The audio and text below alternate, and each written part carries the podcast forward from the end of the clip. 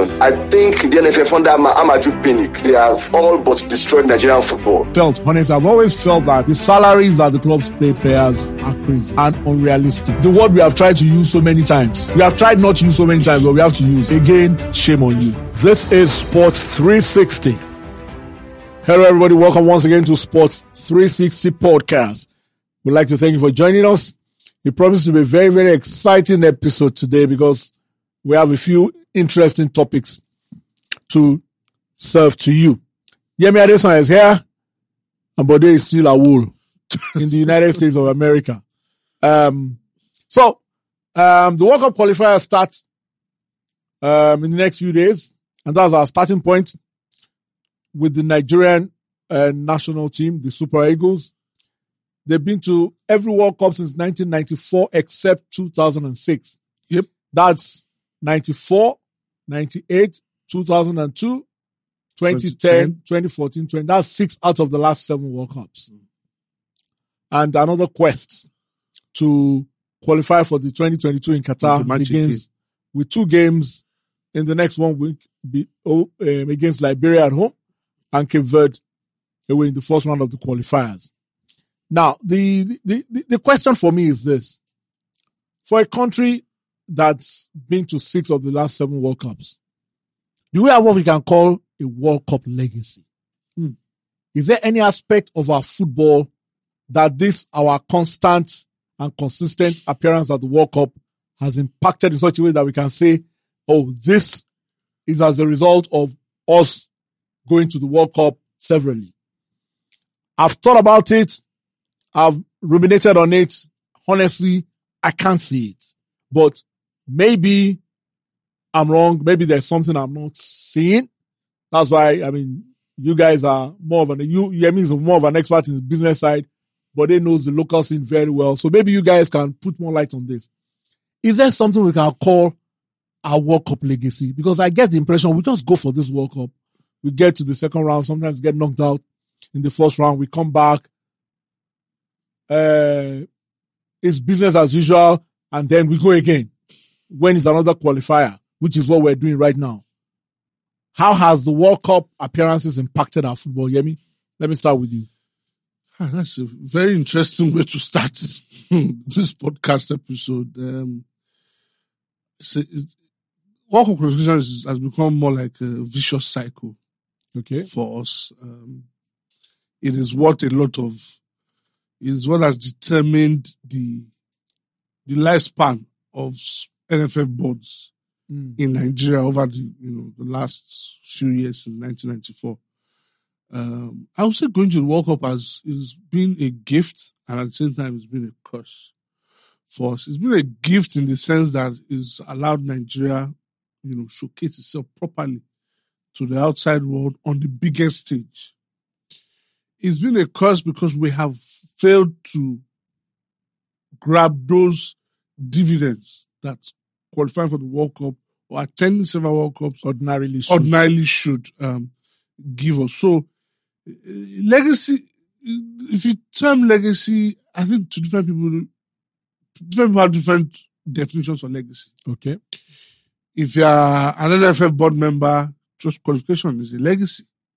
So during my time, we went to the World Cup. So the guys that were present in 2006, they have a tainted legacy because they didn't go to the World Cup. So, it's in terms of qualification, yes. Maybe on the financial side, yes, money has come in on different sides, coming to the NFF, both from FIFA. Corporate sponsorship, money has come to the clubs by virtue of releasing their players to play for national team. So I'm talking local teams now. The likes of Kano Pillars, Enyimba, that probably had players going to the World Cup with Super Eagles. Yeah. So money has come into the domestic scene. It's brought about, there's a media frenzy, there's a lot of money rolling around within media circles. Yeah. So, on that basis, I can say, yes, there's been an impact. But if you're talking a lasting impact that for generations... A legacy. Because the legacy is something that stands the test of time. Yeah. I would say no. Mm. I can't, I'm scratching my head. I'm digging deep into my memory. I can't find it. I can't point to it. Okay, but let me put the same question to you. Is there an aspect of our football that our consistent work of our parents has impacted in such a way that you can say, yes, this is the legacy of the Super Eagles constantly going to the World Cup?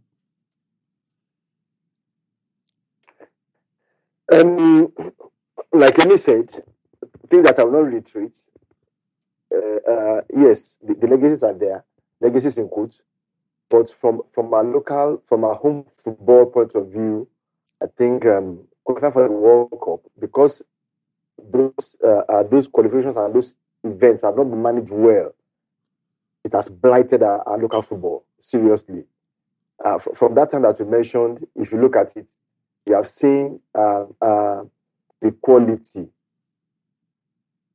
of management, the quality of participation by fans, the quality of the arenas where games are played, and the quality of media coverage of Nigerian League. We have seen it being whittled down year after year because attention is focused on the players that are abroad and the leagues where they play more than on our local football.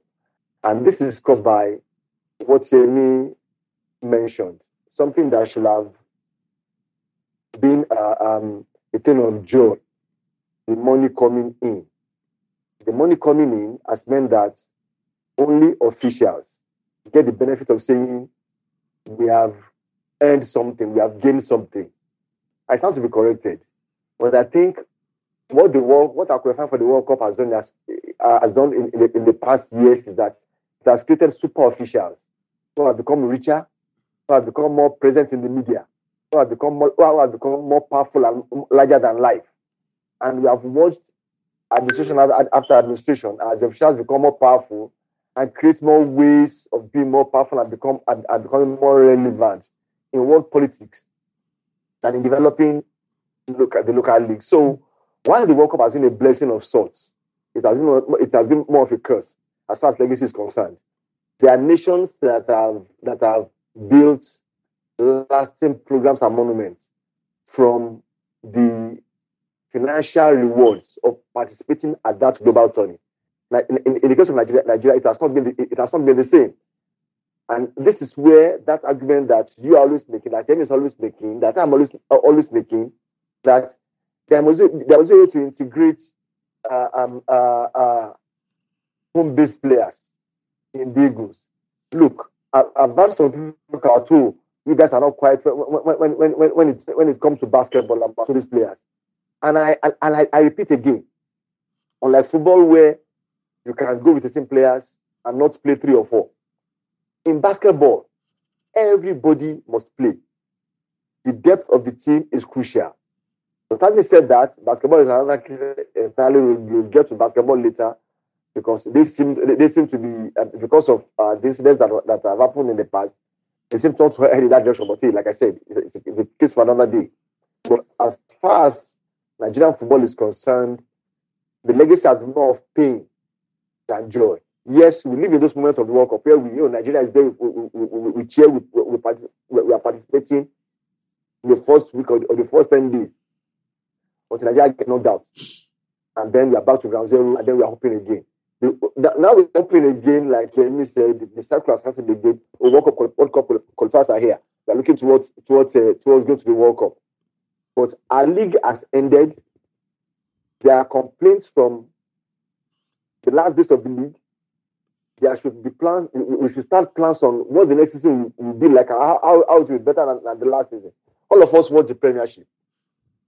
Before the season started, as soon as the last season ended, the pandemic season that all of us witnessed, they started making plans and started giving us snippets of what to expect in the next season. And those plans have been actualized. But as far as how football is concerned, the only plans we make that we see that are followed through with any enthusiasm are the plans for the World Cup qualifiers and the World Cup. But the league that is the bread and butter, nothing is done. So for me, qualifying for the World Cup has left a lot of, as much as it is a thing of joy to sing Nigerian anthem during this brief World Cup appearances, the aftertaste of it has been more sour than sweet. Okay, buddy.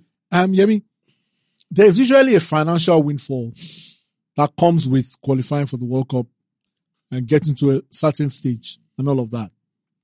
And you expect that once that financial windfall comes, there has to be, the funds have to be funneled or channeled into specific projects. And I struggle to see anything like that. We have some countries, you were telling me that Morocco has 3 footballing centers of excellence. A couple of other countries have. First of all, we did a research. Let the audience know how much money we have actually accumulated from all the World Cups we've gone to in terms of financial payouts from FIFA to Nigerian football. I think first and foremost, we need to make it clear to the audience to know that for Nigeria, and probably Nigeria is probably the only country that probably has 3 sources of revenue in going to the World Cup. The 3 sources include 1, the FIFA windfall, 2, corporate sponsorship, because at every World Cup qualification, you get corporate Nigeria throw tons of money at the Super Eagles, which we never know the figures, right? And of course, federal government money that comes from federal government. So 3 direct sources of income. Now, so the one we only focus on is the FIFA windfall. Now, as the World Cup has grown every 4 years, FIFA has consistently increased the pool of money that comes into the World Cup. Now, as far back as 1994, when we made our first appearance, we got $500,000. Okay. Now, at that time, FIFA didn't used to pay new preparation money, which they call guarantee payment. They didn't used to pay that. So we got knocked out in the round of 16, $500,000. So by 1998, the French World Cup, we got $1.1 million from FIFA because we got to the round of 16 again. Now, in 2002, we got to the group stage. We got out of the group stage. We got knocked out of the group stage. We got $1.3 million. However, you got $100,000 guarantee payment, which is supposed to be for training and whatever. Mm-hmm. Then in South Africa in 2010, we got $6 million for being knocked out in the group stage again. So look at that astronomical rise in the space of 8 years. Note that we missed the 2006 World Cup. Mm. But we also got $500,000 in guarantee payment. The next World Cup was 2014. We got knocked out in round of 16 by France. We got $9 million. Guarantee payment of $1 million. So that's total $10 million for that campaign. Now, in Russia, got out of the group stage, we got $8 million and $1.5 million guarantee payment. Now, note, in total, that's about $22.9 million. This is money from FIFA alone. Directly to Nigerian football. Directly to Nigerian football. And now, we've not spoken about monies going to the clubs. To the clubs for the players. The players at the... and like you also clearly stated before, the money that comes from the federal government is not part of it. Money that comes from corporate sponsors is not part of it. Now, you're talking about institution legacies. Morocco has 3 football centers of excellence. Algeria has 2. Egypt, of course, we know the infrastructure that Egypt has. It's clear for everybody to see. South Africa in 2010, after hosting the World Cup, set up a foundation, a legacy foundation on the 2010 World Cup that has continued to impact South Africa till tomorrow and its people. I think Ghana too, but they might be able to correct me on that one. I think Ghana too also did something similar with their World Cup windfall from 2006 to, I think they were in 2006, in 2010, I think they were in 2014. They were able to do that. But Nigeria, nothing. No football school of excellence, no football development center. I've also said that we've had enough money over the years to build accommodation that can be run by any of the big hotel chains across the world in Abuja, right? And the team will resume there. Anytime they have a match, all national teams will be there in the training camp, like you have in St. George's for England.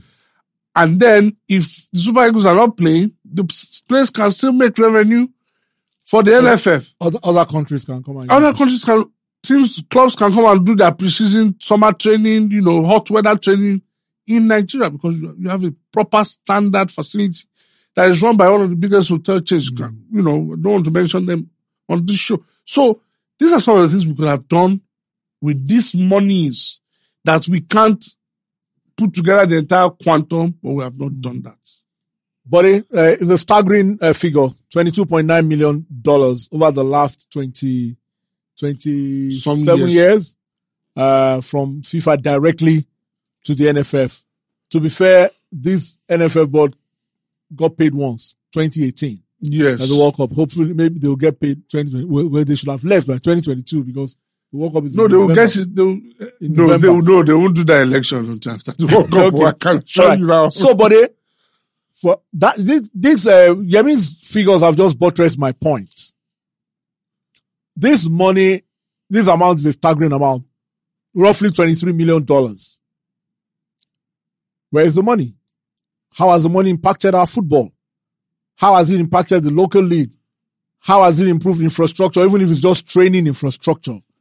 How has it impacted development in terms of maybe centers of excellence or football development centers and all that? What have we done with this continuous FIFA windfall? I can't see anything.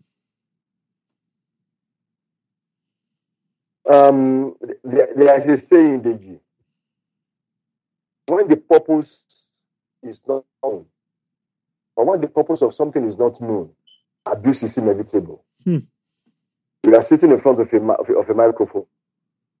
If you don't know what a microphone is for, you can use it to be grinding pepper in a small mortar. You can use it to be you can use it to be stirring soup.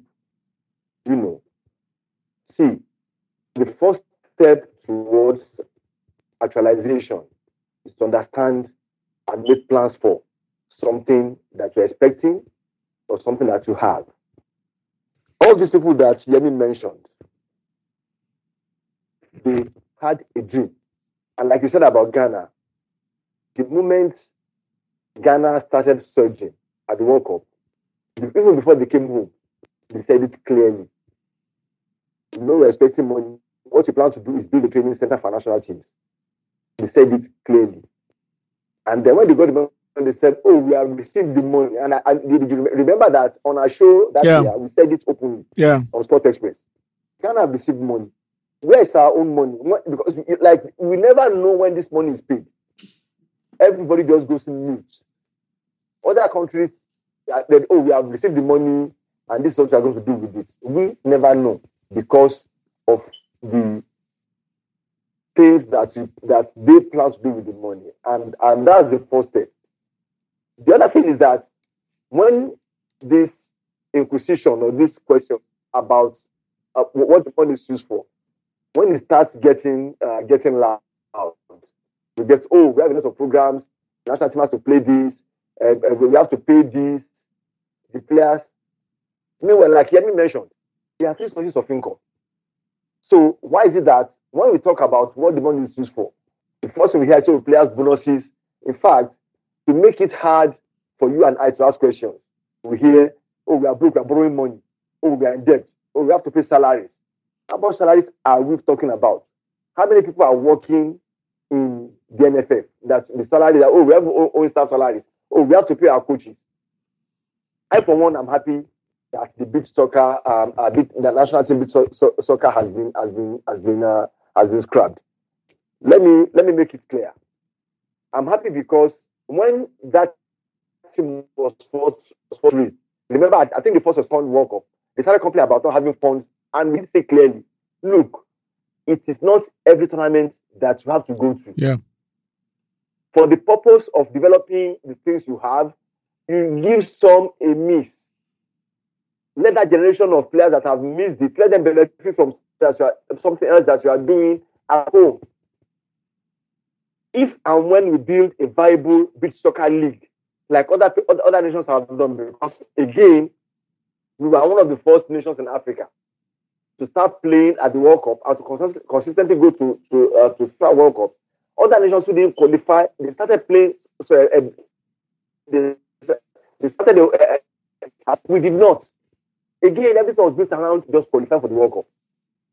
And so I'm happy that maybe they are doing a reset. Maybe they have ended it. Don't know.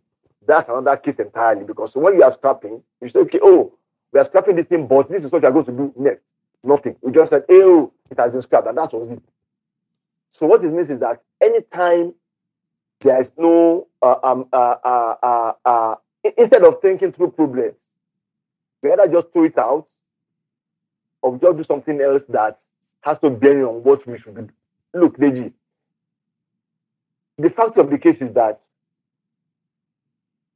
until, as a people, and I'm talking about every aspect, until there is accountability, until there are repercussions for that impact on a general society, until people are made accountable for what they are doing, we are going to keep having this type of conversation. Because, like I've noted many times, you can't expect football to be run well, or sports to be run well. One of the other things are not doing well.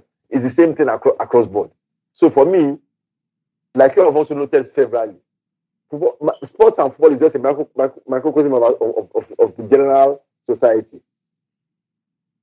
If we have people that are asking questions, like serious people do, that are auditing constantly, if we have them, then people that are the people that receive these monies, they will tell us what they're doing with the money, and we'll make progress. Okay, the figures are staggering indeed. When Yemi came up with the figures, I was totally stunned. I was expecting something like $7 to $10 million. It was indeed $22.9 million. And from where I'm sitting, I honestly can't see the impact. I honestly can't see. You go to the NFF office in Abuja, it's not world class. It's not. You cannot see the NFF glass house. What that money has gone into.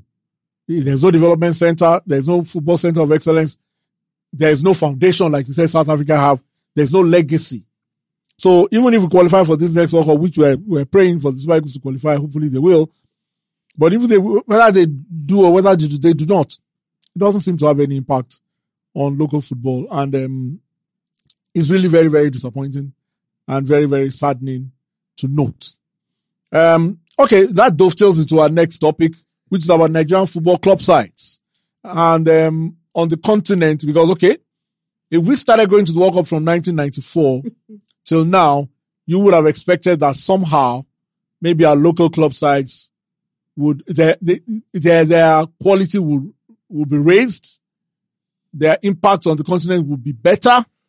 But unfortunately, we can't report much. Bode and I were the generation that watched the Shooting Stars and the Rangers win Cup Winners' Cups in 76 and 77. And I remember in 1975, Rangers did get to the final of the Champions Cup, which is what you call the Champions League now. And, you know, we've had a few Nigerian club sides do well in some of those competitions. But from, you can remember, what's his name now? Shaibu Amadou's team. Yeah, BCC Lions winning the Cup Winners' Cup in 87, I think it was. I remember Stars got to the final of the Champions League. Julius Berger thereabouts. Not some clubs, but since the turn of the century, I remember before the turn of the century, Shooting Stars also got to the final. Stationaries got to the final in 81, Leventis in 85. That was the Cup Winners' Cup. Ranchers Bees in 88. Bendel Insurance thereabouts 89. BCC Lions won it in 1990. Beg your pardon, not 87, 1990. They lost in the final in 1991. Julius Berger lost in the final twice, 95 and 2003. But since the turn of the century, the only team that has put our name on the winners' chart on the continent has been Enyimba. Their back-to-back wins almost 20 years ago now, in 2003 and 2004. So, Yemi, something is not right. If we can do so well at the time when we thought our football was not developed, and the likes of the Rangers and the Shooting Stars, BCC Lions were doing well on the continent. Even the Stationary Stars and Julius Berger were getting into finals and all of that. I will now come to the turn of the century where we're supposedly a more footballing country. And we can see that the teams that are dominating, the North Africans are dominating. Al Ahly have won 10 Champions Leagues. They won the last two. The teams that are dominating are the same teams that you mentioned that have had this infrastructure and legacy project to improve their football. So there is a link somewhere. So it just dovetails what we're saying. What is the problem with club side football? Why we just can't? We know there are loads of problems. I'll ask Bode that question. That makes them perform poorly when they go out because of some of the situations. But what exactly do you think? Can you pinpoint the problem? Pinpointing the problem is tough one. Hydra-headed monster. There are plenty problems. It's an interesting topic because, you know, I've been thinking to myself, and I asked one question. I said, really, why do we bother? Going on the continent? Yeah, why do we? Because it's so obvious. Enyimba makes some money this year. I mean, so I see Enyimba. Somebody makes some money. Enyimba have continued to use this. They are almost 20 years CAF Champions League victory to run the mill. They've used it for so long, and even it's been one of the reasons why we've kept a certain level, stayed on a particular position in coefficients across the continent because of Enyimba's performances. But it's not enough. For a country this size, we should be achieving a lot more. But we're not. Why? Because one, we're not responsible. We're not doing those things. Responsible in what way? Responsible in all ways. Responsible with respect to our infrastructure. Responsible in the way we recruit players. Responsible in the way we do our business in terms of commercials. Even with the way we spend the money that we're supposed to. On the radio show about a year ago, we had Davidson Omi, the chairman of Rangers, telling us that it's not profitable to play on the continent. And he said that because his whole focus was based on the prize money. And I felt that's a completely wrong and irresponsible mindset to focus only on prize money. There's so much you can do with playing on the continent. But our Nigerian teams don't do that. Another problem is, look at the recruitment. We now recruit third-rated players from Western Africa. Unlike in the 80s, where you had the likes of Edward Anza, Ghanaian number one, Atom Moses, a stationary striker for Ghana. You had Jeremy Frimpong playing at Enyimba, in that Enyimba team, who were internationals. You had internationals from across West Africa playing for our teams. But now, what are we doing? We're recruiting third-rate players from across West Africa. How do we want to compete against an Al Ahly that last time out they spent 35 million euros just to win their 10th CAF Champions League? The golfing class is huge. The level that those guys are operating, the guys in North Africa is operating, is eons away from where we are. And that's because they have a purpose. They have an idea of where they are going, their trajectory. Al Ahly wanted to get a new manager. They wanted to go in a different direction. They went for Pitso Mosimane. They paid him a truckload of money because of the profile that he has across African football. When Kano Pillars realized that they couldn't use the coach that brought them on the continent because he doesn't have a CAF A license, what did they do? They formed a committee to appoint a coach. Who does that?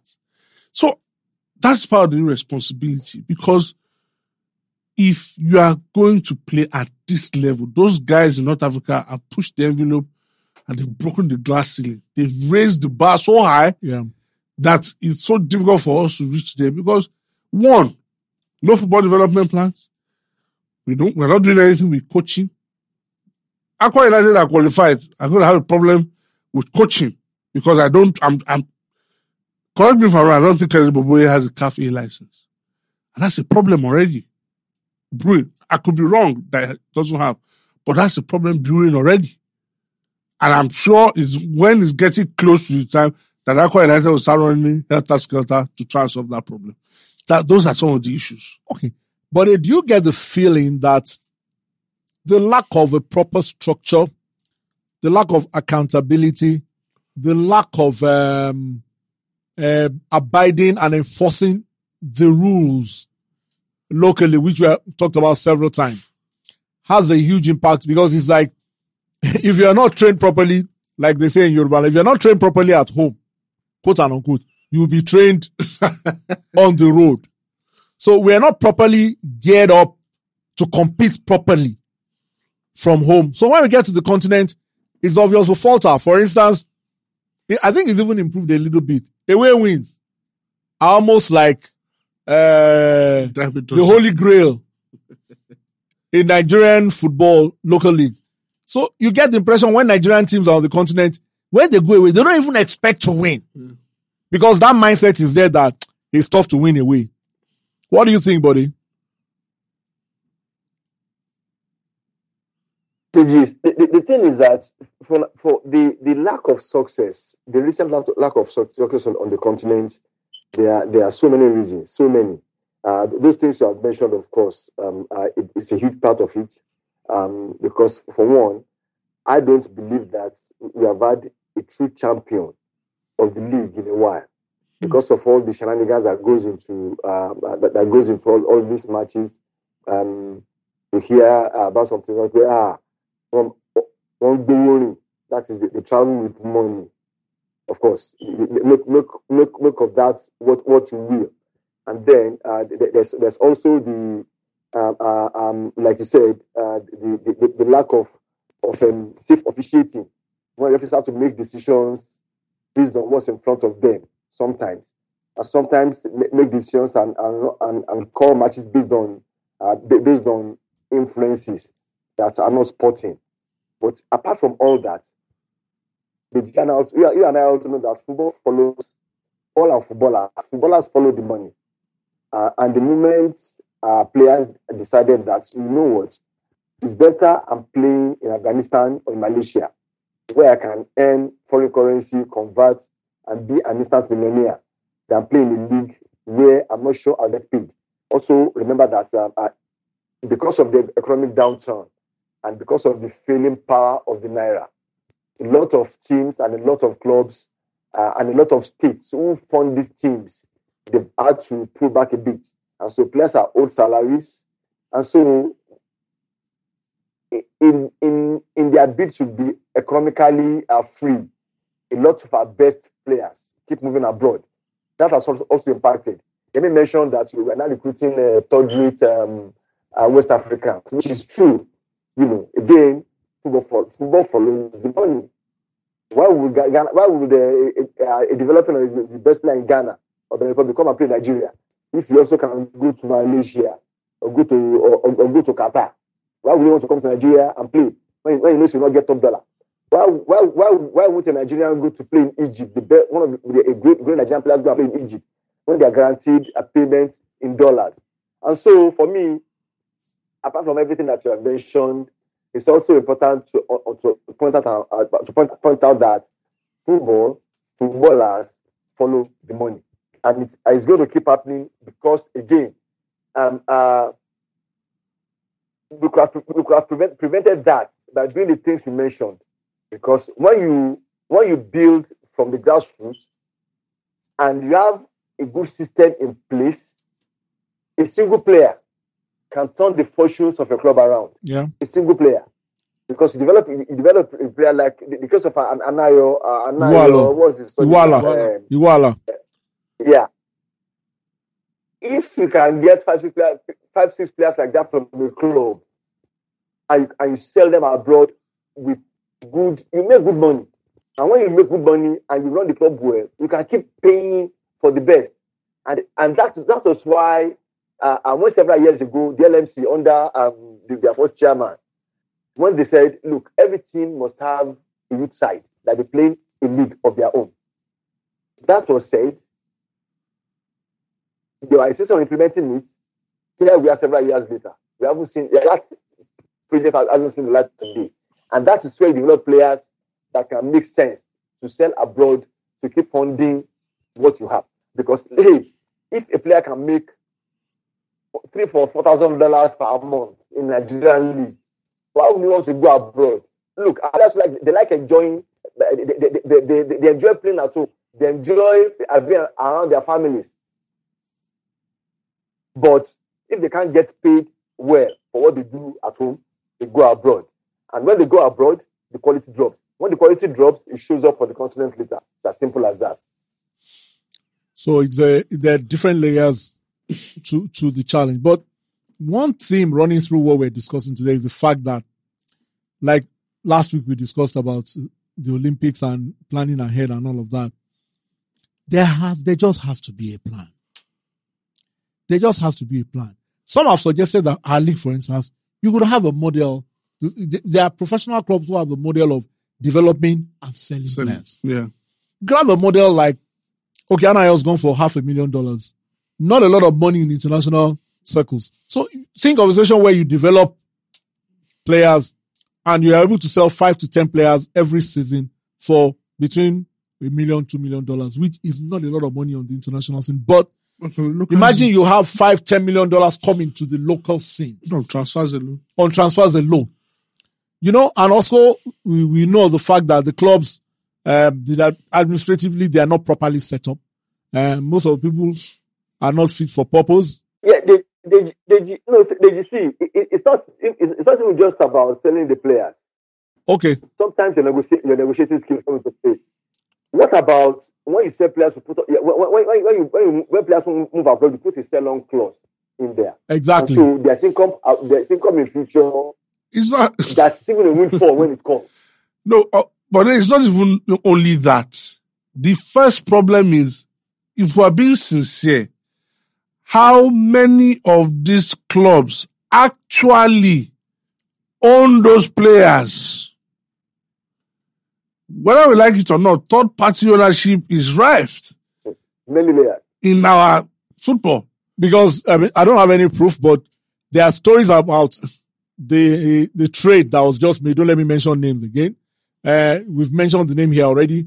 That money will probably end up in private pockets because the player is not actually owned by the club that sold him. That's a rumor circulating and making the rounds. You know? So that happens a lot. It also means that the structures are not... Oh, the structures are not strong because enough. The guys that run our football allegedly also benefit from the racket.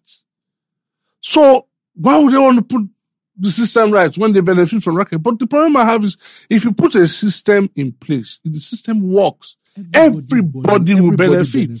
Unfortunately... People are myopic and feel that. Yeah, I was going to say myopic thinking. As we have structured it, we are just 5 and like Bode said, some of them won't even remember about the sell-on clause because they can see the green immediately and they want to collect that one. And I mean, nobody knows that maybe somewhere 10 years down the line you might be making 20 times what you're making now. Yes, because what's to say? Although I heard that there's a sell-on clause on Anayo's deal. Mm. So what's to say Anayo doesn't move to Europe tomorrow for $10 million? Yeah. Whoever? No, I remember, you know, even the developmental aspect. I remember. Oh, there's training compensation. Mikel Obi. Yes. When Mikel Obi moved to Chelsea for $16 million, Pepsi Academy in Nigeria got a windfall because that's where it was developed.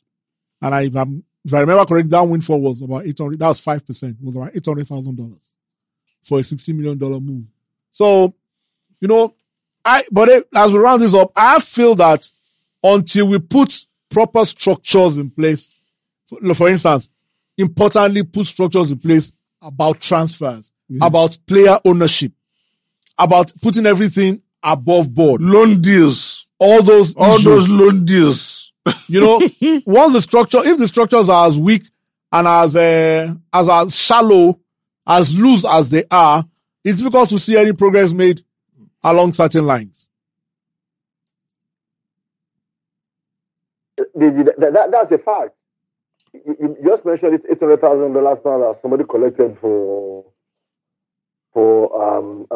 Mikel's transfer. That money should have been an instant game changer for them.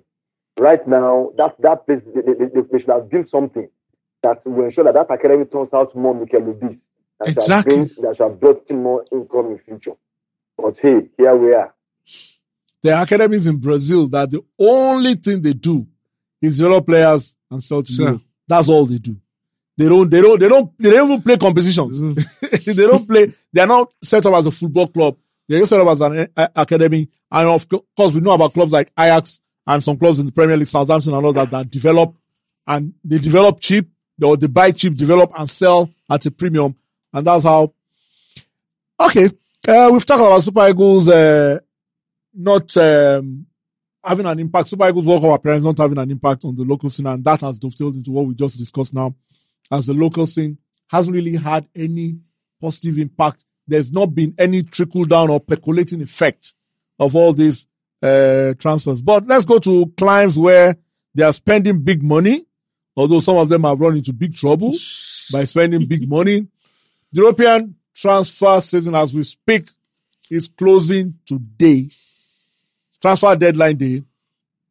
Some moves might happen in the next few hours that we don't expect, but we feel that the transfer period, the silly season they call it, has been absolutely out of this world this summer. It's been one unexpected story after the other. So let's do like a chronology. Earlier in the transfer season, we saw Real Madrid captain Sergio Ramos not getting a renewal, going to PSG, who signed a lot of players on free transfers. Donnarumma, Wijnaldum. I think did they pay anything for Hakimi? Yeah, they paid 60 million euros. Okay, they paid for Hakimi, but the biggest fish in the pond, they also got free. Lionel Messi free.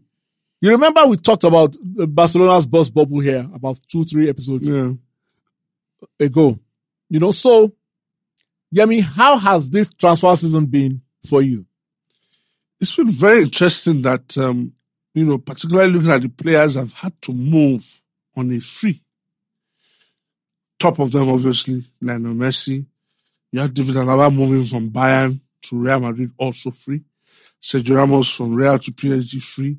Wijnaldum from Liverpool to PSG, free. You know, those ones are the ones that have stood out, particularly because they were free transfers. But no one would have ever imagined that the two biggest players in world football today, the two biggest brands in world football today, and that's Lionel Messi and Cristiano Ronaldo, would even move clubs in the first instance. Mm. And no one would have thought that they would have moved clubs for less than $30 million combined. No one would have thought that would happen. You know, Messi, we know how much it would cost to ordinarily sign him, whether he's in his 30s or not. And also, Ronaldo at 36, we know how much it would cost to ordinarily sign him. But with 1 year left, disillusioned with the team, looking to move, I think those two transfers are two transfers that have potentially changed the scope of the market. Mm. There's a few big spending, you know, City buying Jack Grealish, United buying Jadon Sancho, you know, those are also big deals. But those two stood out.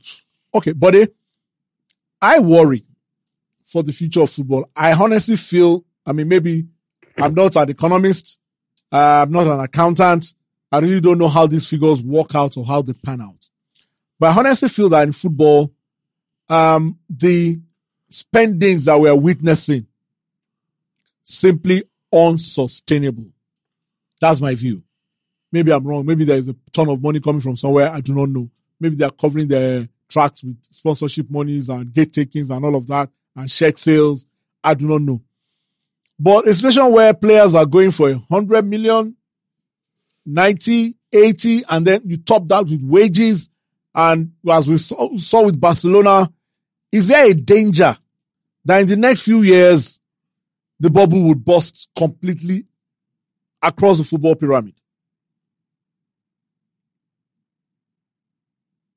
I think we are seeing the tail end of this spending. I remember it reached, maybe we are at the peak of it, but I think going forward, we are going to see dials back a bit. The only things we'll likely be seeing will be flash spendings, like if or when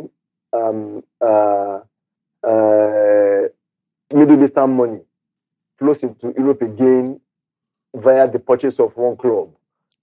Remember when we talked about clubs and debts a few weeks back. We didn't know just how bad it was until, or we suspected it was that bad, but we didn't know that it will force one of the best footballers in the world, to move from a club. We didn't think it would happen, but it has happened. And I do feel that we may be on the cusp of a collapse, like you said, because if FIFA or if UEFA, if they stand their ground and enforce the financial fair play rules, we find out that most of these clubs that hide these outrageous purchases under dummy acquisitions and dummy sponsorships, and dummy incomes, they will be unable to do it, and then you see them dialing back. We have, like I said, we have already seen it happen with Barcelona, and we have seen that even PSG, with all their money, they did a lot more of free transfers, and the same thing of some top clubs in Europe. It is also important to note that the biggest spenders in this transfer season in England, unless it has changed, is Arsenal, which is highly unlikely. One of the clubs that are associated with no spending, and that tells you that if it's not Real Madrid that are the highest spenders, if it's not Manchester City, it's not United, it's not Bayern Munich, it means that already there's a dialing back, and so more and more we are going to see teams managing the resources they have. And yes, I do think that we are seeing the last days of outrageous spending. But I mentioned Arsenal. Arsenal have been, so far as we speak, the biggest spenders. Somebody might trump that in the next few hours. We don't know. But don't know. Having said that, though, you have to say that the business their London rivals Chelsea have done has been extremely smart and effective. They spent money, but if you check their net spend, it's virtually. I think they're with the sale of Zuma to West Ham, I think they are now in the blue, not in the red, even though they brought in Lukaku for almost £100 million. But you check their net spend, the business has been for probably. So would you say that they've done the best business in this transfer window? They have done the best business in this transfer window, because just look at the amount of money they've been able to extract on some players that you and I probably don't know. Yeah. They've extracted some really, really humongous sums on players who haven't even played for, the proper Chelsea side. And that, for me, is just stuff of genius. Stuff of genius in managing your books, raising expectation and being able to market a player, making that player marketable enough for a club to cough out some good money. So you really have to give them credit for that. Their team looks like probably the most balanced team in the league today. Maybe aside City, they look like the most balanced team today. And they're probably still going to spend in the final hours of the. But they look, and they've been. It's not just one-off. They've been doing it consistently over the last few years. That they're able to avoid that tag of people saying Chelsea just spending, but they're also receiving a truckload of money on the other side. One thing is to spend, one thing is to spend wisely. So, Bode, Manchester United, Jadon Sancho, Rafael Varane, and of course, the big fish, Cristiano Ronaldo. All this for over £100 million, well over £100 million. Has that been good business, or we still have to wait and see? I think you have to wait and see. You don't know which club has done good business until last days of the season, when you see in terms of trophy and league positioning. But DG, you see, one thing that I like about clubs like United and Chelsea is that, when we're talking about Nigerian football, we're talking about academies. Chelsea laid the foundation for this, like Yemi said, a long time ago. Yeah. Some of those players never even played for Chelsea. They are players that they acquired when they are young for not a lot of money, farm them out, and now they are reaping.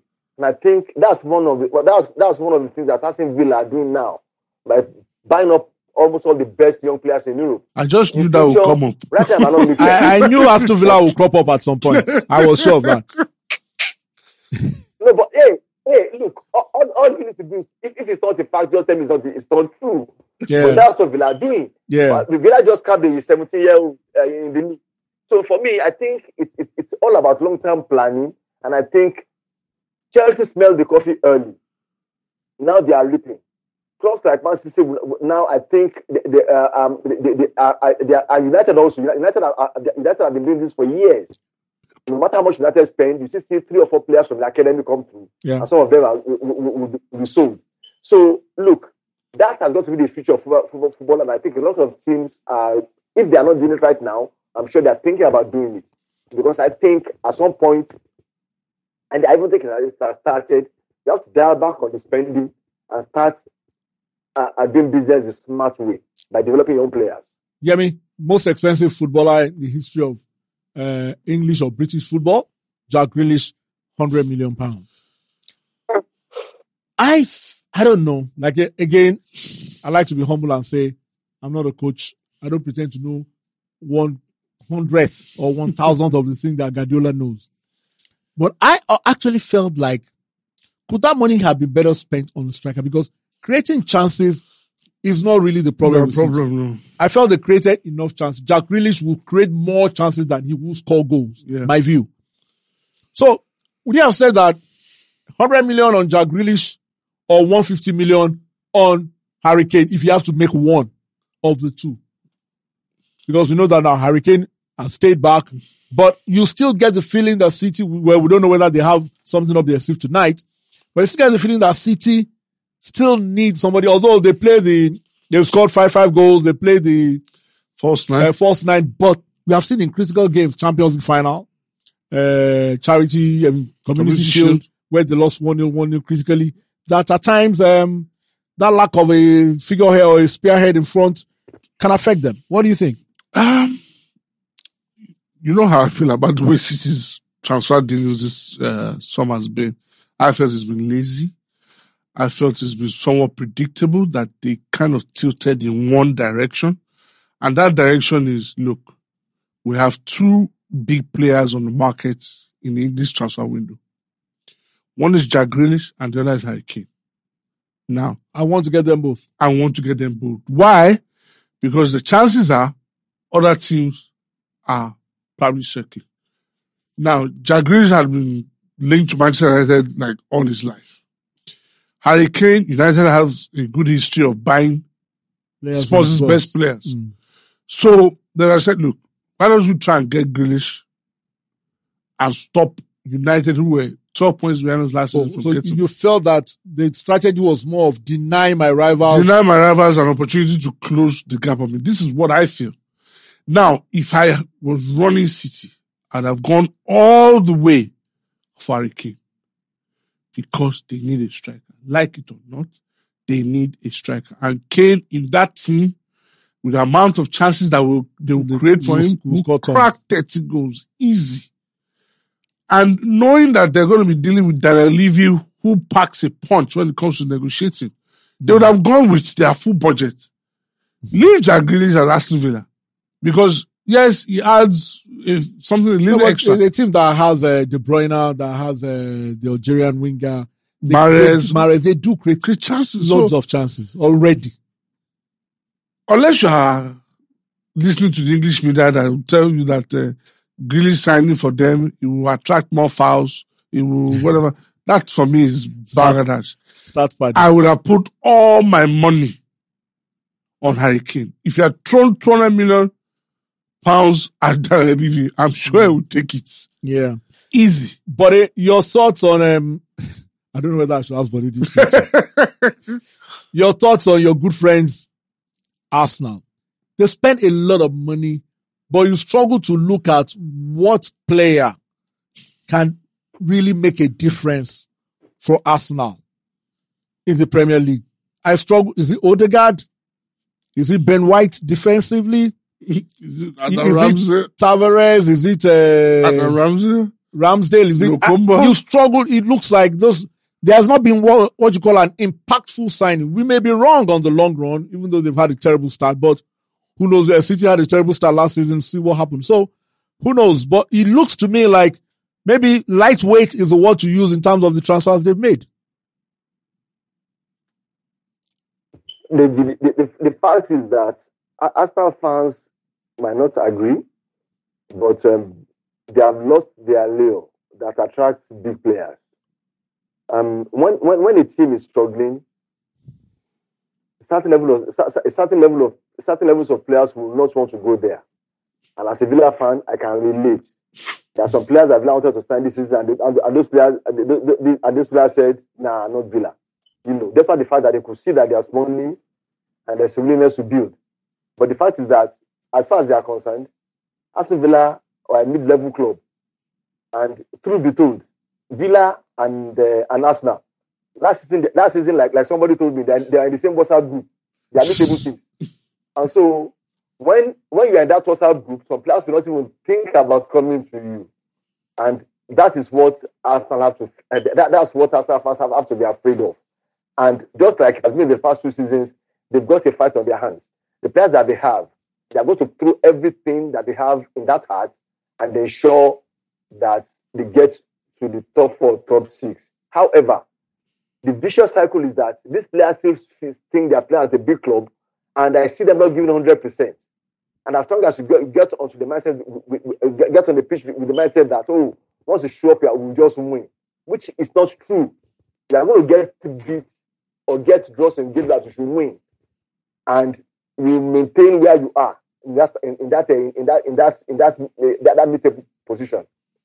And you see, most other teams sense that, hey, we can go to this place, get a win. Or when you lose the fear factor, clubs will come at you. Yeah, Arsenal have lost the fear factor, and because look, it's several layers, like you said earlier. The top-rated players are not coming to Arsenal. Or for all the mess about Odegaard was a reject, whether I want to accept it or not. And so once you lose that fear factor, and clubs start feeling, hey, we are mates now. There was a time that any time Villa wants to play Arsenal, I am scared because I know what will happen. It's not so anymore. Now I want them to come because I know they are going to get beat. You know, confidence. That's how far Arsenal has fallen. Mm. Oh, yes. And so I think for them to get to where they were before, they've got to be willing to do bootless things, spend more money, get rid of the coach. Because sometimes players also play. They go for the coach. When they go, they have hired that coach. And that's why I feel again. Sorry, I have to bring Villa in. That's why I feel that Villa go to the stock where they are, because some players will not come to Villa as long as the split is the coach. Whether other Villa fans agree or not, because I don't think small club, and that is that. But get a coach that has a name in coach. Some players will show up just because it is that coach that is there. Okay, quickly. And so for Arsenal also, that is a problem. Yeah, let's round up. One key move that we didn't expect, Tammy Abraham to Roma, and he's doing very well for Jose Mourinho over the first two games. And then Bayern Munich, top of the league in the Bundesliga. Second was RB Leipzig. What does Bayern Munich do? They take Leipzig's manager, their captain, and their top central defender. That's what you call serious oppression. That's wicked. That's what Bayern have done. Bayern have shown that they run the rule in the Bundesliga. They're the top dogs and they can get away with anything. Mm. Tammy's been good. First game, 2 assists. Second game, scored a really good goal. Yeah. I think he's really integrated well into this team. And of course, like every Jose Mourinho team, it likes a tall, big striker. It's very difficult to know what might work or what's going to work when it comes to transfers. You just identify players you feel will fit into your style or your system, or some players drop into your lap and you buy them and all that.